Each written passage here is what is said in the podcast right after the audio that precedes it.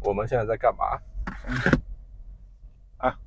咱们现在在去 Arizona 的路上，我们算是半夜开车。对，这个是 road trip，呃，比较奇怪的一种啊。对，其实也不能算 trip 吧，就是真的是很短途的去参加个 conference。嗯，其实我觉得就是像美国这种哈，你这种去呃美国的这个基建、基础建设，嗯，它这种高速公路的 network，它的整个呃就是操作模式，其实很，你你我就想提一点，就是说，呃，之前我如果你看过很多介绍美国的节目，像什么旅行啊，什么高晓松这种他的他的博客啊什么的，都说美国是个车轮上的国家，对不对？嗯，但是嗯汽车我们也知道，它发展也没有那么呃，也没有那么说那么久的时间，对不对？啊，你世界上第一条高速公路还不是美国人修的啊呃对，高速公路你猜第一条高速是谁修的？这就希特勒修的。 这条高速公路叫 Autobahn，它是个德语词嘛，啊对不对？那二战中，希特勒就是德国，就是二战前，但经济大萧条嘛，德国它为了就是说恢复它的经济，那我们知道，就是在在一个经济大萧条的时候，就百废待兴的时候，那你怎么去恢复经济？你得让人们有工作，对不对？对，那人们做什么工作是可以，就是说，呃，既又造福于社会，又可以解决就业问题，那就是搞基础建设，对，政府基建项目对，，这么基建。所以，呃，中国人也是做这个事。每当经济开始减慢的时候，他就加大对基础建设的投入。像上一次经济，呃，零八年的经济危机，中国就趁这个机会搞了高铁，对不对？对一下子一大波把这个经济基础建设给拉上来。那德国在二战前，就是魏玛共和国希特勒掌台的时候，他也干同样的事情，他要把这些，呃呃，人民这个劳动力，这种失去劳失去工作这种劳动力给给充足起来，那就搞基建，那就是建高速公路。那建完高速公路了之后，建完这些基础建设了之后，这个经济还没有完全走出去，那怎么办？那他就开始搞扩军，嗯把这，些工作人都赶到军队里面去，啊，开始军事化，嗯啊，建立这种军工厂，对不对？这就是搞基础建设。那美国的高速公路，它是在啊、呃它是艾森豪威尔当总统的时候签署了这个 Interstate Highway 呃 Act，好像是叫这个名，叫这个名字，所以他就搞了这个呃高速公路网这个东西。啊，其实这个是跟我们上一期我们呃也浅尝聊到了这个房子这个事情也有关系。高速公路和房子，，啊对对，高速公路和房子也有关系。你你看哈，就是美国，它大部分的人他是居住在一个叫做呃 suburban suburb，对，对不对？那 suburban 这个英语单词它是可以，就是它其实是一个融合词汇，它不是一个单词，它是由两个单词组在一起的。一个 urban 就是指的是城市，对，和一个呃 south， sub 对，就是说是次一级的意思。那就是说它是介于城市和乡村之间的这个区域叫 suburb suburban，那其实就 郊区嘛，对，就是郊区。但是它又更不像是郊区，它其实也很发达，也像城市一样，对不对？对，有商场，有居住宅区，但它它不像说是和我们印象当中的城市，像上海那样什么呃高楼大厦林立的这种城市又不一样，对不对？对，呃，它就是介于一个城市和乡村之间的这么一个地方，我们管它叫 suburb。那呃，这也是跟建高速公路和 suburb 它是同时诞生的，主要原因是什么呢？是在第二次世界大战之后，呃，很多美国的这些就是加入军队的这些退伍老兵，他们回到这个回到美国了嘛，嗯，那因为因为整个整个世界的主要工业产出国基本上在二战中被摧毁的一干二净，对不对？对，没有几个工业产出国留下来了。那美国作为唯一剩下的工业大国，那它的产生，它生产所有的工业产品，那是供不应求的，大家都喜欢美国的生产的那个供应的产品。那工厂里面的这些工作岗位是完全是不稀缺的，那很多人都有很多很好的工作，有了工作之后，他有了高薪的收入，那就再加上美国为了感谢这些士兵在参加二战献出生命，对不对？冒着这些风险，那要好好的照顾这些老兵，又推出了 GI Bill，对不对？就是给了这些老兵买房子上面这些呃优惠政策对优惠政策，啊，那那房子又变得供不应求了。那上哪儿去建便宜的房子呢？这建房子我们知道要土地嘛，土地得便宜。对，那哪里土地说在城市外面的土地便宜啊？啊，所以很多建商都跑到城市的郊区这边去建，呃，建新房。那你建为了建新房，那你工作岗位又是在城市里面，那你需要一个交通工具。啊，当时有什么交通工具更适合这种生活方式呢？当然是车，汽车、私家车，对不对？个人的小汽车。那美国又本身拥有大量的生产小汽车的，像福特 T 型车最早就开始流水线生产，这生产汽车本来就很快速、很方便，啊，那这就是，那又更加助长了大家可以住到城外的这么一个氛围，那你这个土地就越摊越开，越摊越开，摊的越来越开，越来越开，那你就变成说普通的公路已经不能满足这种沟通需交通需求了，那正好适时的推出了这个高速公路 （freeway、highway、interstate） 这种连接了高速公路这种呃概念就推出了。那现在我们看到的，我们现在是在 I-10 上面，I 十号，这个 I 就代表的是 interstate，这个十呢又很有意思，你会发现所有的这些 I 开头的这个公路啊，嗯，只要是偶数，像十号、二十号、三十号，啊，它是东西走向的，横着的在地图上。对，单数什么十五号、五号，它就是南北走向， 它就这么一个呃呃遍布的数字，从西往东数字越来越大，对不对？我们著名的一号公路单数哎，对，南北走向，是不是？对，啊，然后五号公路加州南北贯通加州南北的，是不是？你看我们现在走了十号公路，是从洛杉矶去呃呃亚利桑那，是不是？是从西往东开，是不是？呃，它就是这么一个规律。 这是个呃数字，我们看根据呃这个 highway 的数字就可以判断说这个这个高速公路它是怎么一个走向，对不对？啊，那还当然我们有时候会看到三位数的，这三位数的就是是这种连接不同的高速公路的那些岔路。哦，那嗯但是这个基建完成了之后，你整个美国这边又可以随着道路，它又开始新建一些新的东西。那但是这个东西就搞成了，就是说一个当时人们没有想过那么多哈，那后面就变成了一个伟大不掉的东西，就变成了一个你整个社会的运作就被汽车给捆绑住。啊，我们现在进入亚亚利桑那了，嗯，我们穿过了内华达州，进入亚利桑那。哎，这个油价你看到了吗？啊，四块啊，四块哇零五啊塞，！一下就降了一块五 啊！哎，这太亏了，哎，这太亏了，这太亏了。刚刚过 stay stay line，我们刚刚加的油是多少？五五块块五，啊五块五，这边就四块零五， 我的天呐，一块五的区别啊，这个是，我的妈呀，这个这个太亏了，这是太离谱了！我天太离谱，我们比这个还 liver 两 mile 以外啊，我们我们刚开始说这段话的时候，这个现在才几分钟啊？这是八分钟。八分钟了，八分钟前了，天哪，这个真的是，啊，啊，这个说回到高速公路和汽车这个捆绑，我们现在在开高速公路的时候，边上都是卡车，这个是美国高速公路上面经常看到的，因为美国不单单是在车轮上的国家，个人的交通也是呃是靠汽车，包括货物的交通也是靠汽车。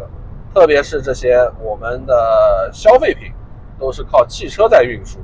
而不是靠像这种大宗商品会走铁路啊，走走这种就是说可以呃运载大量货物的方式啊。汽车是呃大卡车才是美国运输的一种主流吧，我这么说。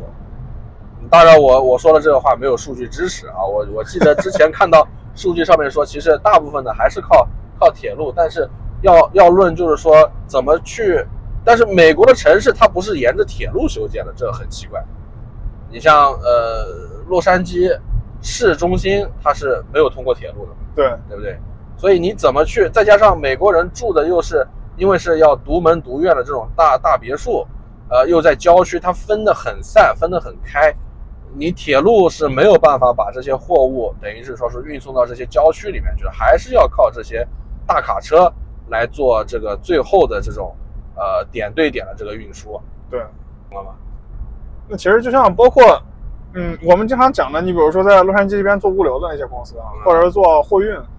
那你从海外的货物进口了之后，一般都是到港嘛。那到港了对对之后怎么办？那基本上都是靠这种大卡车哎啊，。对对，你卡包车括是像细从对对卡车去港里面拉货港码头拉货，嗯拉完货装箱到本地的一些什么仓库啊去分拣嗯嗯，然后对再上卡车，对然后分发到不同的对州去。呃对，尤其是你像纽约和呃洛杉矶，一个嗯东一个西，这中间的物流基本上也都靠大卡车。 是，呃，是，就是就是说是它这个货板，它要拼板啊、拼箱啊，它它整这一套体系就是，呃，非常的有意思，就是说搞了一个非常复杂的一个体系出来。你这个就是我们是很难，就是说是去，因为美国的人口它是沿海，也像国内一样，它是沿海岸线居住嘛。对， 那么美国它有两条海岸线， 一个东一个西啊。那你这中间这一大块，中间这一块地方，等于是说是居住人口是越往中越少嘛，对不对？你你跑到中间那些大的州是，我们管它叫是什么？是农农业州，啊，对对不对对，什么 Ohio 啊那种，对，Ohio、呃 Oklahoma、Kansas，对不对？这些呃 Kentucky 这些都是农业州，那边就是没什么人了啊。啊，说到这个农业州，我们之前不是有个公司有个同事，啊，他不是就是去呃去做那个呃这个工作叫什么来着？Jonathan 他的工作新工作是什么来着 aviation 啊， ？Aviation，他不是，他就是做这个叫中文是叫什么导航员吗？啊对，导航员，但是就是这种飞机塔楼里面指导这些飞机降落的，他就是去中部一个州没什么人的地方去做训练嘛，对不对？去上这个课。对对对，呃，他那边跟我说笑话很好玩，他就说是因为去那边如果如果他 messed up，这个飞机至少是坠毁在农田里面，不会坠毁在 某某家人的呃院子里面，是吧？呃，讲这个事情，我觉得是蛮有意思的。呃，交通这块地方，呃，主体来讲还是靠卡车、靠汽车。像我们现在要去的地方，我们是从洛杉矶到亚利桑那州的凤凰城，对不对？对，呃，凤凰城旁边那个 Scottsdale， Scottsdale 对小小城市，但是也算是相当。我们其实也不是住在洛杉矶城里面的嘛，我们也对是洛杉我们矶也城是边上 Suburb 大洛杉矶区域嘛。对对，那那我们选择的出行方式就是坐开汽车，开五个小时的汽车过去，因为我们考虑了这个问题上，第一，我们也去看查了飞机的票价，就是说呃直飞的票价呃差不多当时我们看多少，一百二十块钱一个人，两百多啊，两百多一个人，对那来来回就是两百多一个人，两个人加起来就是四百块钱。对呃，你开过去，呃，你飞过去了之后，飞到也是飞到凤凰城，所以说离凤凰城到边上那个城市开车还要再开一个小时，对吧？对那我们到那边等于是到当地还得要租车，对，你不能就是说我我飞机坐到了，我搭个轻轨，搭个高铁什么地方就到边上这个小城市了，没有这个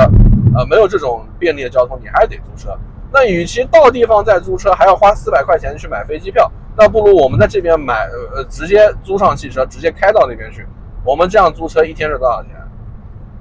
这个一天好像是二十来块三十万，三，我们按照三十来块来算吧，对不对？对我们租等于是三天，对是不是？三天那就是呃九十块钱吧。对那油价刚刚我们也说了，一加仑刚刚是我们家还加贵了五块 五，是不是？我们中间差不多来回是要呃六百六百英里吧，对对不对？我们按照七百英里来算吧，啊，七百英里，那我们一加仑的油是差不多可以跑35三十五英里，对，对，那其实哎这个算算看，二十个加仑，对，二十个加仑，那也就是两满箱，对，两满箱，那其实也就不过才一百一百美金，对，差不多。就相当于说是一个人的这个机票钱，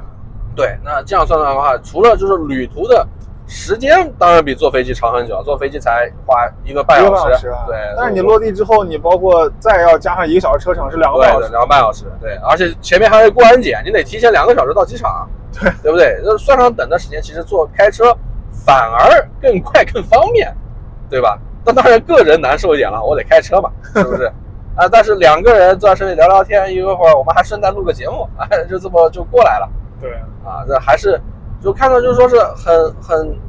怎么说这种生活方式，这种出行方式，啊、就给人一种感觉，就是说会不会有点太不 environmental friendly 了啊，太浪费了。其实倒也这怎么说呢？可能因为还是因为美国人口少嘛，嗯就是对比起国内来讲，它人口具体还是少，啊所以说这个这个说回来就到分摊到每个人身上的这个碳排放啊，它其实啊可能总体加起来，虽然说现在数值啊对比其他国家那是成倍的增长，但是是分摊下来以后就觉得说，其实好像每个人的额度也没有那么多， 对，也没有那再加么上那么多夸张，就是对，然后再加上就是说，你包括像这种基础建设啊，它能嗯提供的一些生活便利，还有就是说通过这些生活便利。嗯，对成本的一个控制，以及这种更加自由一点的这种出行方式，啊对。它可能更加能激发出来一个就是相对来讲自由一点的生活方式。对对对，这个这自由，说到自由，这个就是美国人生活方式的一大一大宗旨了吧？对不哎对？我就是要自由，是不是？我我不管是什么样，就挤高铁 这个多难受啊！啊，挤公共汽车这个不自由啊，是不是？到站得下车啊！这我开车我想去哪儿去哪儿，我想开就开，想停就停，是不是？这才是符合美国人的自由精神，对不 对？对，啊，而且你像就说到高铁这个事儿，最近不是说就是内陆帝国英兰安帕那边啊嗯不是要到呃拉斯维加斯要成立高铁了吗？啊，对对对那个就我们从洛杉矶开车去拉斯维加斯，差不多也就四个半小时，对坐那个高铁去拉斯维加斯大概是三个小时五十分钟。啊，那这算什么高铁？ 啊而且说句实话，你你就像我们住的地方，那也不在英兰安帕尔啊。啊，对我们要对去，我们还得先开到英兰安帕尔去，是那怎么办？开开对开过去你要四十分钟，那到了拉斯维加斯那边，哦，美国的人工又贵，出租车可是很很很昂贵的一个东西，哪怕对有了有了有了 Uber，有了这种优步啊、滴滴出行这种这种类似这种网络出行、网约车这种形式，也还是很昂贵的一件事情，对吧？对啊，所以说其实你就可能说是美国长久以来这个建设规划，啊就对确实是不太适合这种比较密集或者集中式的这种公共交通网络。对，我觉得这个密集的公交，我而且我我们在美国生活久了之后，其实觉得说是，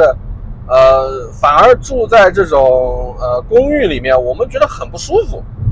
这有一点现象哈，我我给你提出啊来，我不知道你同不同意。以前你还记得我刚大学毕业的时候，我不是住在呃 Anaheim 那边嘛？对我住的那个公寓，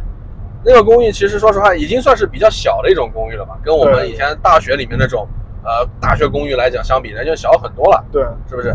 但是我每家每户，它其实它的都有个很大的窗子透在，呃就是可以看到中间的庭院，就是大家的公公共区域嘛。对，但是每家每户这个窗帘都是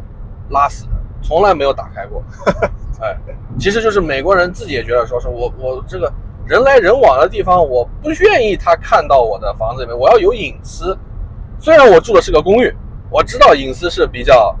奢侈的一件事情，但是我还是尽我的一切可能要保障我的隐私。证明骨子里他们是不喜欢挤在一起居住的，包括我自己也是，我的窗帘拉得很紧的，我 我不愿意连连稍微开条缝我都不太愿意，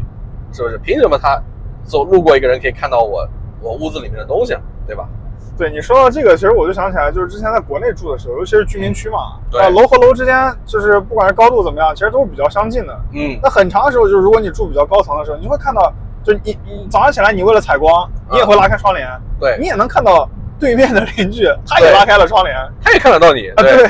但是我们在国内感觉这丝毫是非常正常的事情，对对不对？没有感觉说说，哎，我的隐私被人侵犯了，对吧？对，啊，你像你像我们之前就讨论过嘛，就是说好像对于美国人来讲，这个权利他实行不实行，这是另外一回事儿。他嗯首先得有，他要他想要更想要确保的是他有这个权利啊，对你就包括像隐私权一样，就是他嗯想要确保说我有隐私权，是我怎么用你管不着，但是我得有。对，所以说你看现在，就可能也是我们来这边时间比较久了之后，对于隐私这块儿感觉就真的是被环境培养出来的一种对，而且习越惯来越敏感了。对对对你你像像我举的一个例子，就是之前，呃，经常会有这种说啊，帮忙转发呀，帮忙点赞呐、帮忙去干这些事情。我们现在越来越觉得说我很不舒服，对是不是？我我不愿意做这个事情，为什么不愿意做这个事情？就感觉说我把我的这个，我把我的一些喜好，嗯，透露给你了，是不是？是，我我，而且现在因为 AI 数据的发达，我只要点赞，只要分享一个什么东西，这个某些网络公司、某些呃科技公司，他会觉得就是说你你可能喜欢这个东西，对，你的广告啊，你的获取的信息啊，都会被它给改变，是不是？甚至你的生活习惯也会在潜移默化当中被改变了。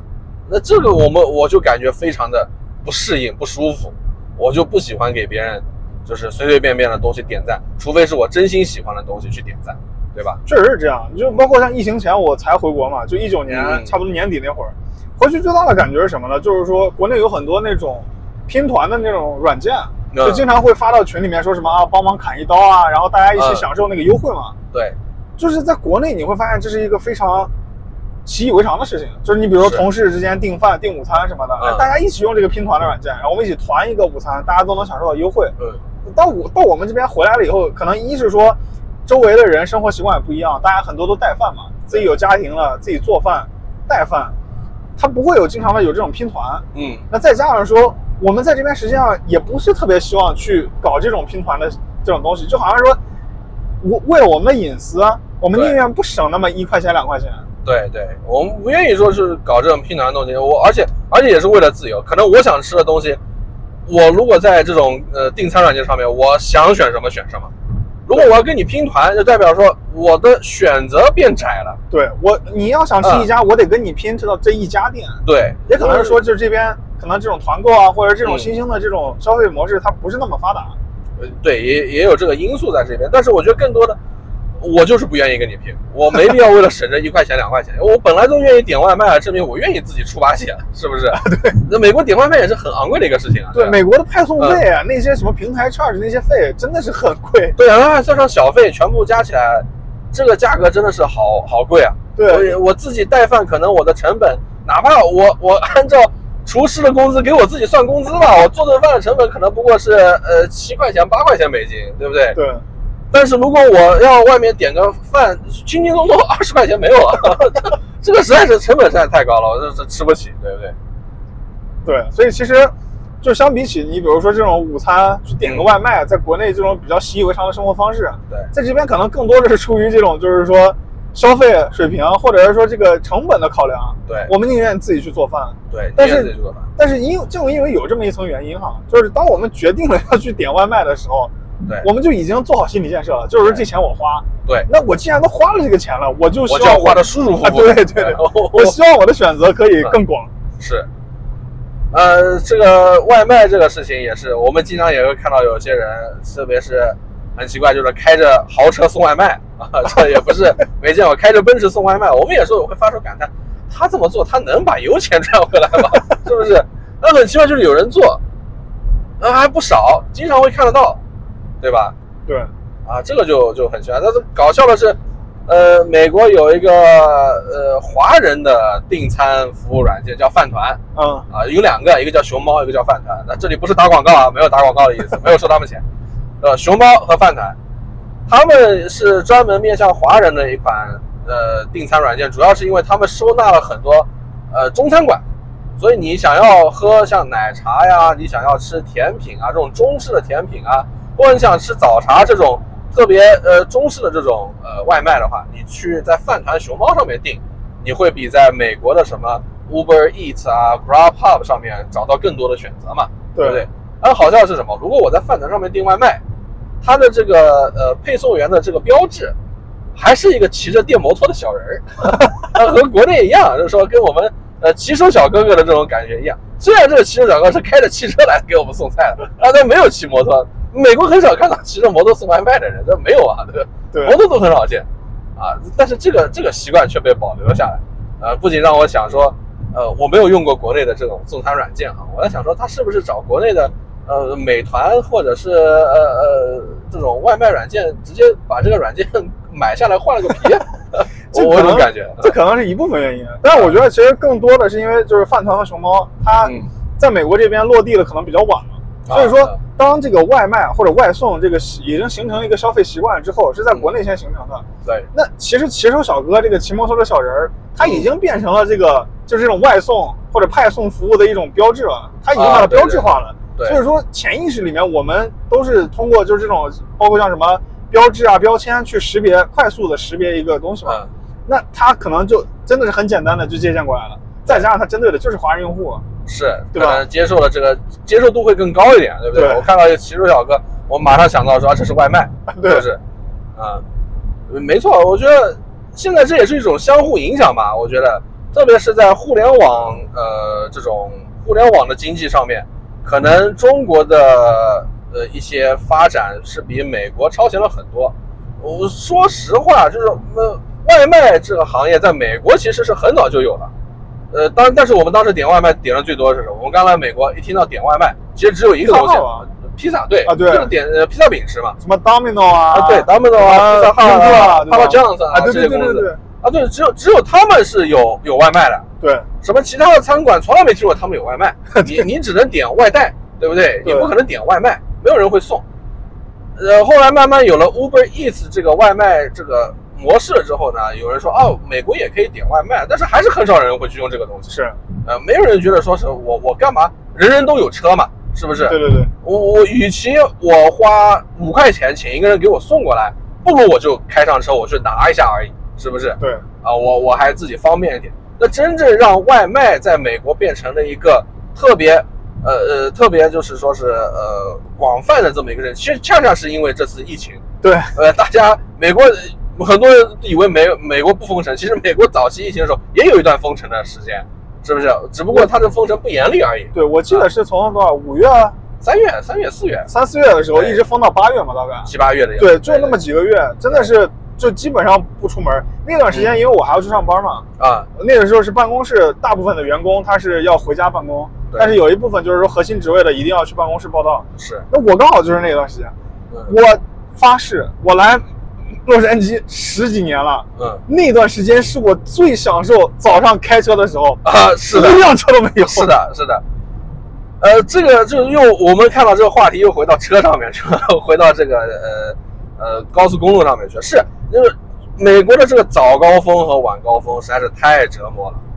呃，Terry，你来说一下你的每天平均的，就是以前那段时间你平均的通勤时间是多少？我的天，我我当时家住在西科文纳 （West Covina） 那边，就是华人区，然后我工作地点在帕萨蒂纳。嗯我早上，这个他这个通勤时间呢，他还不固定。你比如说，我早上九点上班，我如果要九点准时到，那我得七点半出门，嗯就是这是一个半小时的时间。对，我偶尔还会去更西边一点，就是在洛杉矶更往北，就是西北的那个地方，就有一个叫 Woodland Hills 的地方。对，我早上我早上九点钟，如果要在 Woodland Hills 准时上班，我早上五点得出门，是，太离谱了。那个够那个就是说，它整个路程没有说那么的远。就我记得当时我们如家果是不堵车的话，你去乌伦 hill 你要花多少时间？四十分钟吧，对，四十分钟，对。啊但是就是因为它堵车，而且它堵车就是说堵在四这个小时。 没有在这个四十分钟的这个路程里面，啊、你走在任何一个它的这个堵车的情况，它是一直在实时变化，就是嗯你很有可能你在这个城市的时候还不堵，你往前开了两分钟，突然开始堵，嗯，然后就你去看谷歌地图上面那个预计到达时间，就一直在往上蹦，一直在往上蹦。是，是这个问题。呃，我现在我工作也工作很久了，我一直以来是保持着，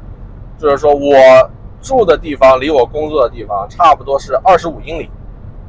就是哪怕我换了这好几个工作哈，我是包括搬了几次家，呃大大差不差都是这个距离，二十到二十五英里。差不多，对，那这是单程，对不对？来回一天等于是我要开五十英里，那换算成就是说公里数的话，要一快点六啊，对快快快要九八十八九呃八九十对呃公里每天的通勤，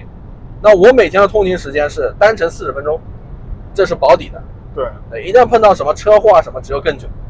呃，一天我花在通勤的时间上面，是我花在了上面一小时二十分钟，对不对？是啊，这个是讲我我上八小时的班，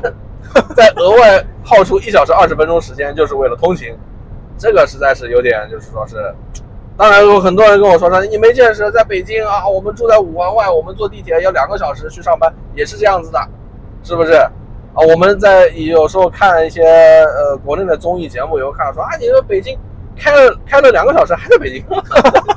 呃，这种这种有有有外国人啊，这种外地人啊，发出这样的感慨，对不对？啊，我们也理解，就是大城市里面也是这样子。但关键问题是，如果我这两个小时通勤，周边都是高楼大厦，我也认了。 咱开开四十分钟，是不是？什么东西？我们不要是什么荒地，是荒地，是不是？无人区，开四十分钟，大家都堵在路上，哎我就就非非常不理解，说人都在哪儿？呃，人都在车里， 人都在，真的人都在车里，每人一辆车，是不是？对，啊，而且 呃车一辆比一辆大。对，这这个这个美国在车轮上的民族，这个真的是不是车轮上的国家这句话真的不是，呃，在吹嘘或者是在夸大，这真的是没有了车在美国生活太不方便了。对，就是我我们刚来的时候，那时候不是高中嘛，嗯那那时候大家都没车，啊那活动范围真的小啊。你比如说我们那时候，就你现在想一想，我们当时住的地方离嗯我们最近的那个商场那个 mall 其实不算远，不算远，对不对？开车但是真的十分钟啊，对。啊，对，然后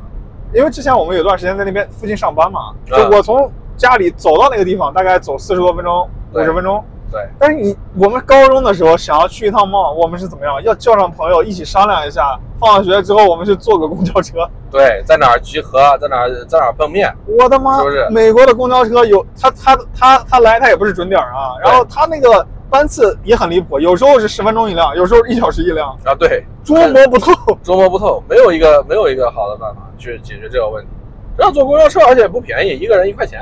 一块两毛五五。啊，那现在我涨价了对，还现在涨价了。我我刚来美，我来美国比你早嘛。嗯我来美国，我刚来的时候是一块钱，你来的时候就涨到一块两毛五了。对啊，但是你别看这个钱少，对不对？只是涨了两毛五嘛，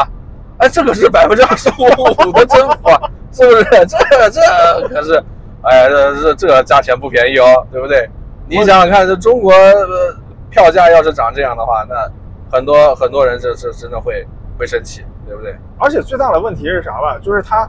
它不，它真的不方便，就是对尤其是不它方便公交线路它通的真不多。是，我在帕萨迪纳上班那段时间，我有一段时间不是要搭乘这种公共交通嘛？对，我那时候住 West Covina，我早上五点钟起床，我九点钟上班，五点钟起床，我走路到最近的公交车站，嗯等半个小时公交车，嗯，大概五点四十的时候坐上第一班公交车，开到一个大概四五站以外的地方，嗯下了公交车坐第二班公交车，嗯到这班公交车开到一个叫 Metro，就是我们那个轻轨的这个站，啊然后从轻轨站坐 Metro 到帕萨迪纳，嗯然后我要下了 Metro 之后呢，我要再徒步二十分钟。嗯，我真的是，我那段时间那三个月，我就我也是没想明白，我早上去帕萨蒂纳一个听起来没有那么远的地方，是，我竟然是早上摸着黑出门的。我那天那段时间早上天天等车的时候，就就脑子里就回想那一句话，就是说什么科比说啊，你有没有见过洛杉矶凌晨四点的这个太阳啊还有这个天空？我那段时间天天见，啊，这天天见这。呃呃，这个又让我想起来一个事情，就是呃，关于这个公交车和这个就是呃公交车这个问题，就说是公共出行，我们听到了一个金科玉律，是叫做解决最后一公里，是不是？对这个就是所谓的，就是说你任何一个公共交通离你居住的地方应该只有一公里远，这才是一个好的公共交通，对不对？对但是恰恰是这一公里是最难用公共交通去普及的，你怎么去解决这最后一公里的问题？是不是？小黄车哎，国内它就是小黄车嘛，摩拜对不对？摩拜、小黄车、共享单车这个东西解决最后一公里。那现在你看我们在美呃国内城市再也没有讨论过说最后一公里这个问题，对对不对？没有人在谈最后没，因为这个问题其实，呃呃，事实上已经被解决了，是啊吧？如果有人有有其他的反馈，欢迎给我们留言啊，告诉我们说这个问题没有解决，或者说你们在骑小黄车，呃，在骑这个单车这小种黄车没了，啊，小黄车没了，对对对对。那在骑这种共享单车的时候，这最后一公里你们遇到了什么问题？你们如果知道的话，给我们留个言，我们也呃也也可以就是说去考虑一下这是什么。但我想提到说，这共享单车这个东西也被引进美国了，美国也有，但它不是共享单车，它是共享滑板车。不是它它也很有嗯很很局限啊，啊就对你比如说呃圣塔莫妮卡海边。有，就对那种旅游城市或者是当趟洛杉矶对这些地方有，有，但但但是是你你出不了很远的地方，对就没有了。而且你还的那个站点，它跟国内的共享单车不一样，就是你共享单车你骑到哪儿你放哪儿你你就走嘛。对对但是这边它的那个东西，因为它有那种什么电子锁啊那些的，嗯你要在规定的站点还它，对，对所以这很大的程度上就局限你的最后一公里。而且关键问题是，美国的手机支付不方便啊。 对，那他他怎么去租这个东西？我其实我看到了好几次，但我从来没有一次想过我要去租这个玩意儿。我因为上次我上次去当趟的时候，就看到有很多人骑着那个，就类似于玩嘛。对因为我那段时间要等餐厅，所以我想说，我还有一段时间，我要么也去整一个，去找一找，就是去玩一下。啊电动滑板车多带劲儿！啊我滑板车对啊我都没咋玩过， 对对不对？但是我就是死活找不到那个站啊！我就啊转了两圈，我绕着 building 转了两圈，我找不到那个地方在哪，我就放弃 了。 对，当时手机支付在美国不方便，我想怎么去扫这个码，就是说跟国内肯定不一样，他怎么做到的？我现在我没有一丁点的尝试欲望， 就是真的，这东西只是一个很好玩的一个新奇玩意儿，但是我感觉没什么用啊， 对。对，它不解决本身它任就何的在问一题个本身它就在一个步行街，哎让你去用这个东西，是不是？对我都在步行街了，我要这玩意儿干什么？我是有多懒， 对不对？走两步路我不愿意啊。那这个这就是共享滑板车啊，它去解决这个公共交通，就是其实你可以看到我们这个对话，包括我们的亲身经历，你可以了解到美国是呃在公共交通上面是完全是等于是没有公共交通。对我我就我们知道是越往东，其实越靠近像纽约啊、宾州啊，就是像像什么呃宾夕法尼亚、他们波士顿这些大城市、老的城市，对，他们的公共交通可能还是比较发达的，对不对？像但世是界他们更多也是地铁嘛。啊，对地铁吧，对，对你像公共就是公车的这种交通网络，其实他们也不发达。嗯，我听到的故事是纽约的公车还是很发达的，纽约市哦它的公交车还是很发达的，因为纽约市我们知道它不是说是，呃，纽约市是比较比较奇怪的哈，就是像我们在洛杉矶，我们在加州，加州它的这个各个城市的这个规划是州最大，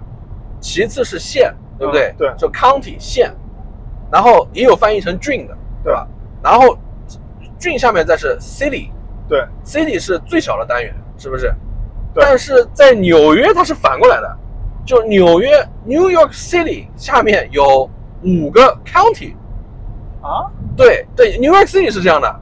它的 city 比 county 大，但所以只有像这一块是 city 比 county 大，所以像 Queens 或者 Bronx，它它是一个 county，它是 county 啊。但是它是都在 New York City 下 面，啊、你你知道吧？呃，我我知道了，是这样的。如果有人觉得说我说的不对，也欢迎在评论区里面指出哈。那我我知道的情况是这样的，所以你看说说呃呃呃，全美最著名的两大警察局嘛、嗯啊 n y p d 和 LAPD，、对 是不是？对对不对？这个这个都是城市里的警察，对不对？纽约它就是 NYPD，它 Queens 也有 NYPD，呃，Brooklyn 它有 NYPD，啊曼哈顿它也有 NYPD，都是归 NYPD 管，嗯是不是？证明它都是一个城市嘛，是不是是？但是我们管它叫 Brooklyn，管它叫 Queens，这些这些都是 district，其实它都是 county，它是城市很大的一个城市，所以像这么大的一个城市里面，它的公共交通还是很发达的，对吧？我们上一期提到的，像说呃蜘蛛侠是不是？啊，对他住哪里？他住 Queens，对，它住他住 Queens。 Queens，对。呃，美国美国队长他是呃从哪来的？他 Brooklyn，he's from Brooklyn 。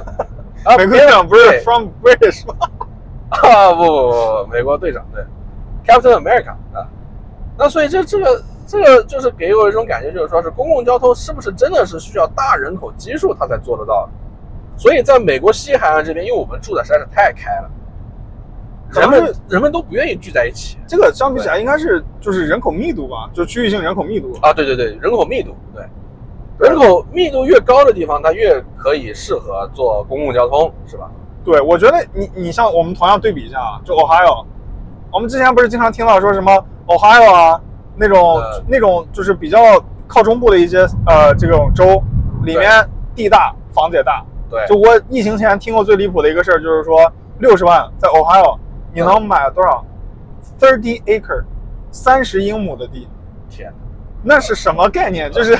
呃，我也我也想象不出来那是什么概念。我现在我在洛杉矶见过最大的房，差不多就是一点五个 acre，嗯，对就，三十个 acre，我已经想象不出来是什么概念了。但是六十万的房，你你可想而知啊，它的人口密度是多少？啊就是假如说你在那儿买了这个房，这整个三十英亩的环境里面就只有你这一家人，对，你这三十英亩里面，我的天，这这得是多远的距离？啊这好几个公交车站了吧？是，但这这肯定是没有办法建公交车啊，因为这这么一片区域就你这一家人。而且这这附近可能还有更大的一个农场，就是你 你你负责 manage 的，对吧？你负责有道理管理的，所以这不可能建公交车。但是你看国内的农业，就是说是你的地也不是在你的房子边上 呀，是不是？你你大家还是居住在这个村村里面嘛，你还是有邻居的嘛，对不对自古以来都是有邻居的嘛，对，是不是？以前就说说你要卖你的房，啊，你的第一个事情是问本家，对不对？你的等于是你的堂兄堂堂呃，你的兄弟姐妹，对，本家人不要，你再问问那个呃呃，就是说是呃亲族，是不是？你的堂兄弟堂姐妹这些人，是吧？那亲族不要，你再问四邻，是不是？你的邻居们要不要买你家的房子？如果邻居们不要，你才可以卖给外乡人。对就是哪怕你是个外乡人，你有钱，你到一个村落里面，你想买房，没人能卖你给得排号啊。你， 也没人会卖给你的。啊，那那那这这就证明，就是说这种规矩传下来，证明是说大家还是住在一起，哪怕是在乡乡村里面住在一起的。对，你不是说你的房子就在你的农场边上，对吧？但美国的这边就给我这种感觉，就是说你的农场和你的房子是连在一起的。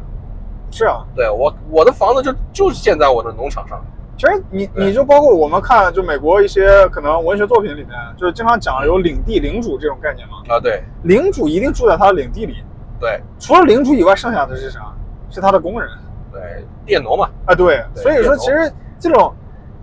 农户啊，或者说在这种 community，就是说这种聚集里面聚集起来的，慢慢才能发展出来，像什么城镇啊或者村落啊，就像尔湾最经典的，对不对？啊，就是尔湾家族，尔湾家族拥有了这一片土地，那对同样是在他们这边工作的这些工人，慢慢的聚集起来，成了村落，成了城镇，对才发展到现在的一个城市。是，所以你看，就可能你包括像其他的一些可能中部那边，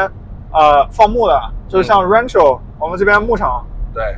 库卡蒙格牧场对里面没有开发的那些区域，你依旧可以看到一大片牧场里面，然后有孤零零的一栋小屋子。啊，对对对对。其实我一直很想，就是说是有空的话，可能去那边去敲个门，对吧？ 就问一下他这农场主，说你你的生活是什么样的？我很好奇。呃，你别说这个事情啊，我之前有一年，就是疫情的时候，二零二一年有一年，实在在家憋得无聊，真的是憋得太无聊了。或者说去人多的地方害怕感染，当时我就去搜，就是说有这种。当时我看一个 Netflix 上一个电视叫做《Ranch》，嗯我不知道你看过没有？这个就是说是讲的就是那种牧场。嗯 ranch，然后我就想说，我也想体验一下这种生活，是不是？没准我老的时候，我会想要买一个 ranch 这样的生活，对不对？然后我就是感觉这个生活非常有意思。然后我上了 Google，我去我去搜啊，对吧搜出来就是说美国还真有农，美国有农家乐， 差不多哎，他就是想说你你你可以到他家去住，嗯，然后你可以全程体验他们家的生活。他早上五点钟会过来敲你门说该干活了， 你跟着他去挤牛奶，你跟着他去喂鸡，你跟着他去就照顾这些牛羊马， 你还得付他钱， 这这才是最关键，你还得付他钱。哎我天，但是我真的当时我跟我我太太商量了好久，说咱们咱们要不要去去体验一回，是不是？嗯，一看他定已经定到明年七月份去了，这么火， 对，我这也不是说火，它可能就是说是一年它是农闲的时候，就哦最闲的那段时间，它开放给你说你们可以来体验。可能其他的时间它是特别忙的时候，可能像三四月份啊什么，像牛小牛普遍下崽的时候，它嗯根本没时间来照顾你这些，对你你也不懂，他也不想让你过来掺和这些事情，对，对不对？他可能就是在最农闲的时候，他开放出来说，哎，你过来体验一下，也是最轻松的生活了，等于是你也不会体验他最最累、最苦的那种生活，是吧？对，但但但真的有这种，这是美国方式的农家乐那这其实就很很好笑，就是啊，你像对比起国内的农家乐，国内农家乐咱们为的是什么？就是去享受个原生态，对对原生态对不对有机原生态。对那但是本质咱还是去享受的，对咱是去那儿不可能说上老乡家里说老乡我们来农家乐，你啊你这个什么野菜鸡蛋我自己来炒，没有这回事啊儿，没没这个回事儿，对不对对？对，我来帮你喂鸡，我来帮你喂猪，我帮你去外面打猪场，没这个回事儿，对啊。但是在美国这边就是我们就说哈，虽然说他可能接客的这个客流量不是那么大，对但是就是会有人愿意付钱来干这些事儿，来真正的是是体验。但是国内我们更多的体验就是什么？是过来享受这个环境，对而不是说我来真正的体验这一套流程，我可能亲就力是亲为。可能就是因为，我觉得可能是因为说是工业化还不够久吧。呃，你说现在还是有很多的，就说是可能国内的很多人，他大学生，他他你也有宿舍同学，他就是农村来的，是不是？。对，那他从从小过的就是这样的生活。那往上，我们往上数三辈，谁家不是农民啊？是不对是对对，啊，那这个这个就也有很大的关系。我们其实脱离农业社会没有脱离的那么久。对，所啊以其实就可能农业和工业的体系它也没有分离的那么清晰。对对你这不像美国这边，有些人，你比如说，就不说我们就是就是过来的 A B C 好了，嗯，对吧？这 A B C 这二代移民，他们生长起来的时候也没有做过农活，大部分人就是住在像郊区啊，或者住在什么，他们大部分也都是正常的，就是这种朝九晚五工作，要么是蓝领，要么是白啊、白领。说实话，我来美国十三年了，我到现在在美国我没有见到过一只活鸡，你见过吗？在美国见活鸡活鸡，你说这个我倒真没见过，是不是？但是我有那么个大学同学，啊、他现在在家里面自己养鸡，啊，是你自己养是另外一回事，对不对？但是你你说真的，你见过活鸡吗？没有。没有。那个我感觉我以前在国内的时候经常见活鸡， 是不是？菜市场里面永远有活鸡，对不对？活鸡、活鸭、活的鱼，活的鱼我们常见了，对不对？去就华活着人鱼超常市，见，对这，个事情都已经被被亚洲人完成一个梗了，就是说是当时那个 Jimmy O Yang 对吧？啊他那个演员，他他做一个做一个亲口啊台，派亲口脱口秀，对不对？他就上面就说说我们亚洲人才不会去什么野生动物园，你带他去华人超市就可以了， 那边全是野生的，全是动物园，呃，活鸡、活鱼、活螃蟹什么之类的， 对吧？啊、为什么为什么要去要去动物园这 个事情呢？花钱买门票去看动物，这是没必要的。呃，这个是可能也是一种关系吧，对吧？对。呃，活鸡真的是没没见过，很少见。我在这边接触过最接近活鸡的，可能是那一家就是生鲜店，它嗯也不是活鸡，它已经是处理好了鸡，脱了毛啊那些，但是就是对嗯可能现宰吧，或者是说早上宰的，对卖一天，对，不是冷藏的那种。对，啊，这个确实是能接触到的最最接近， 而且你这这我都不敢说这是最接近活鸡了，这已经不是活的了，你让我这说什么呢？呃，但是美国，你像就包括像我们之前在高中里面看到很多关于快餐的一些纪录片，它里面对不是会披露一些什么，就是工厂，就是那种畜啊、叫什么密集化养殖，养那啊种肉鸡，对对对，对，羊那肉个鸡是可能是我就是我在美国这边从电视上见到的活鸡，真正的嗯可能是，还有就可能动画片儿， 就是、啊对就从里面对就是从头到尾这个鸡的这一生，对所以我就觉得就是说，是像美国的那些什么 Walking Dead 啊，这些都都非常的不扯淡现实啊不现 实，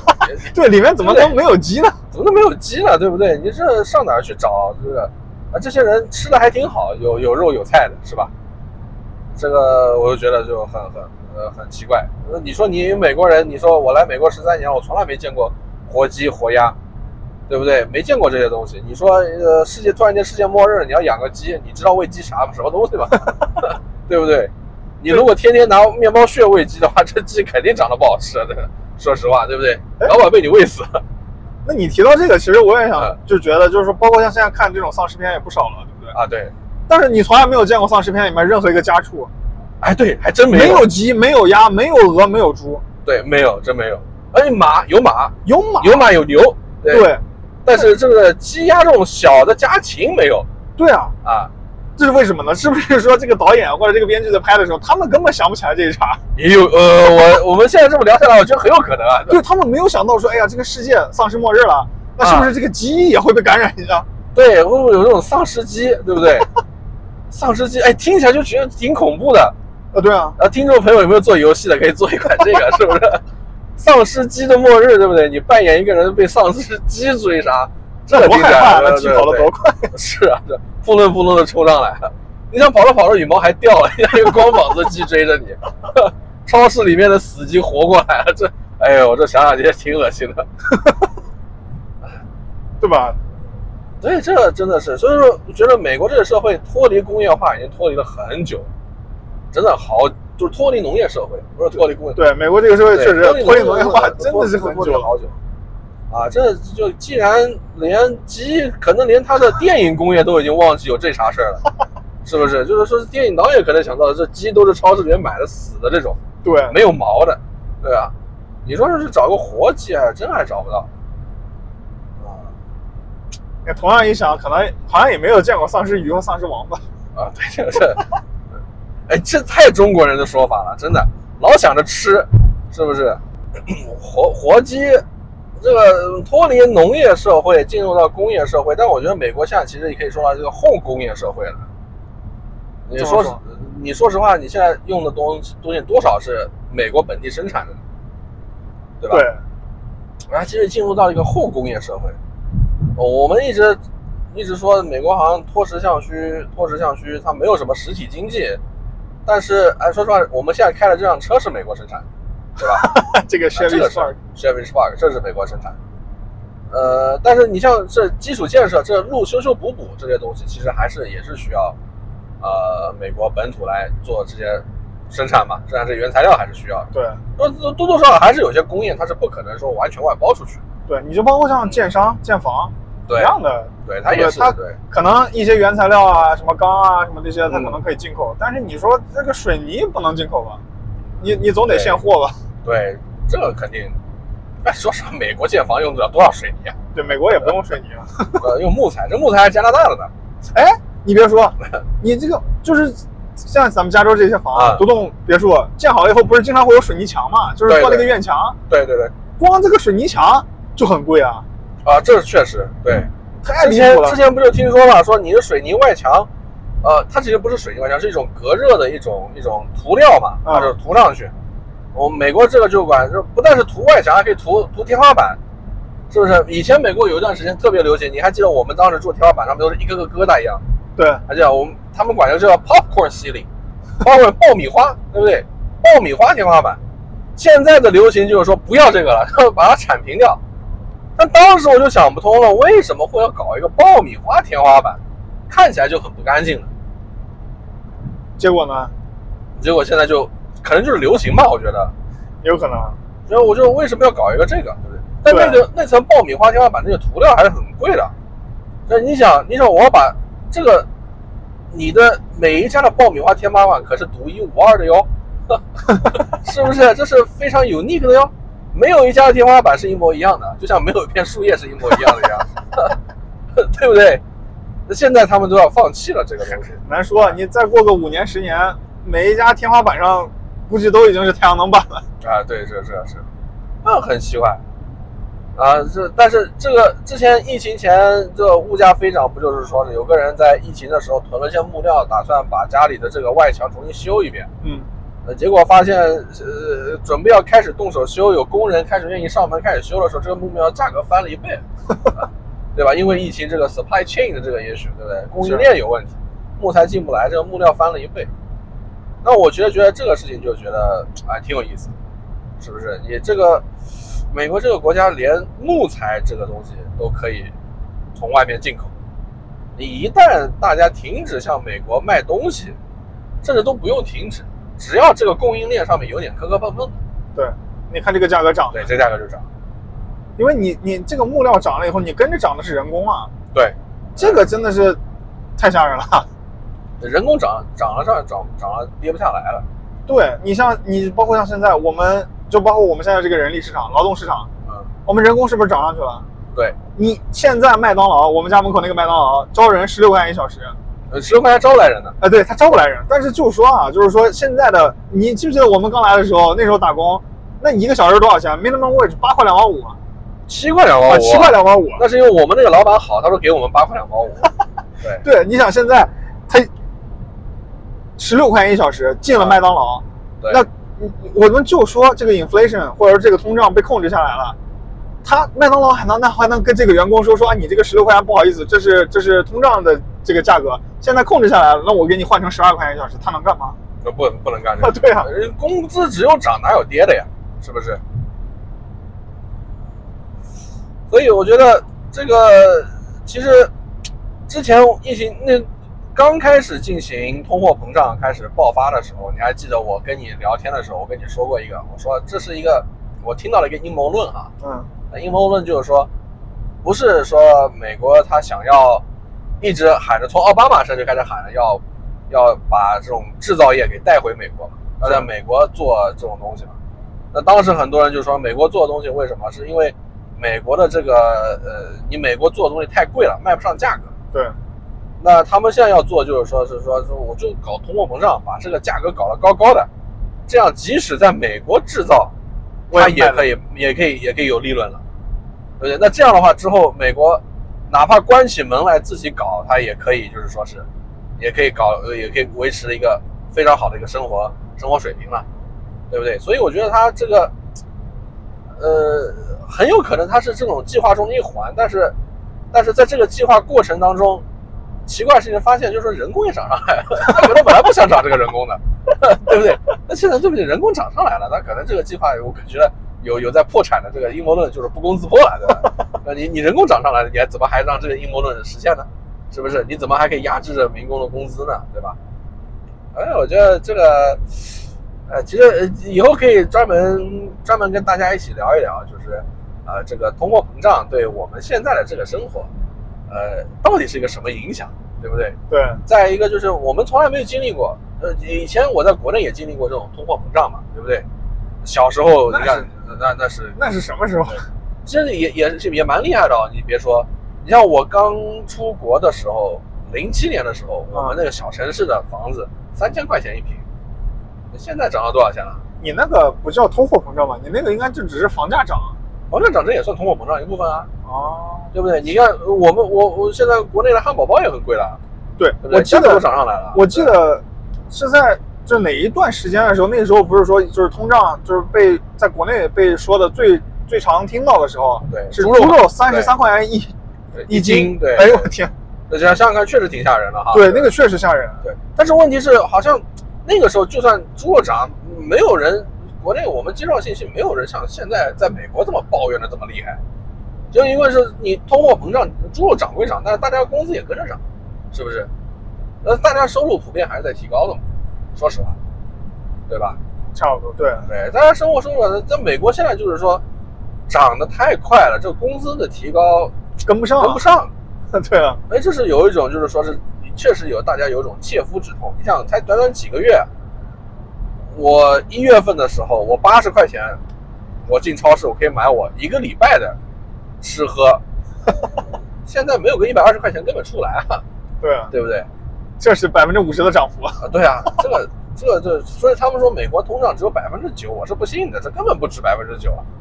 对不对？这生活成本眼看着鸡蛋从两块钱变成现在五块钱一盒了。 这这这超过百分之 百了，对啊，真的，你你你回想一下，去年的时候鸡蛋多少钱？疫情前鸡蛋多少钱？嗨，那最最简单的麦当劳的那个叫什么麦乐鸡 Mac Chicken 呃，对鸡肉汉堡，对，那之前不是什么一块块钱钱吗，对，啊一块啊钱一个。对现在不是两块五毛九吗？呃，对，这这这百分之， 这对百分之一百五了。对啊，百分之百五的这这真的太，呃，对，我其实专门有一期我们可以好好的对比一下这个通货膨胀对我们的生活到底造成一个什么样的影响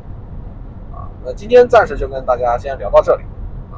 好谢谢收听我们的节目，我是 Franklin，我是 Terry，啊，我们大家下下期期再见。见。